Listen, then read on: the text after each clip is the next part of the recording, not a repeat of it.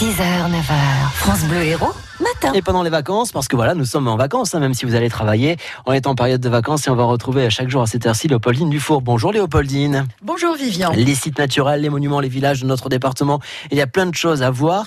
Aujourd'hui, où allons-nous ?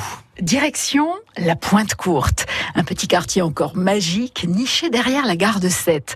Une pointe de terre en bordure de l'étang de Thau et du canal de Sète, coupé du reste de la ville par les voies ferrées.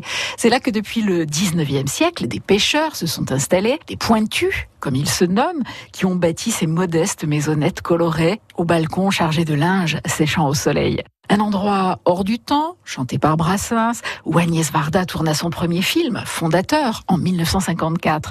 Un monde à part, à la lumière si particulière, et qui parvient à conserver son authenticité malgré les touristes et les quelques transformations d'architectes au milieu des cabanons. À la Pointe Courte, on se balade au hasard des étroites ruelles aux noms évocateurs. Traverse des jouteurs, traverse des rameurs, rue de la Pétanque, quai du Mistral.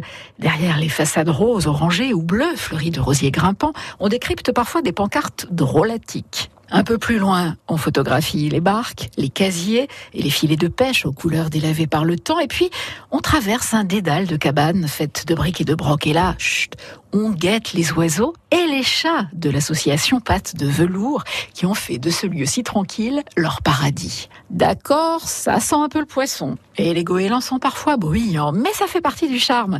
D'ailleurs, tendez l'oreille pour apprécier l'accent des pêcheurs et terminez votre balade en allant vous rafraîchir à la terrasse du bar Le Passage, en profitant de cette douceur de vivre incomparable.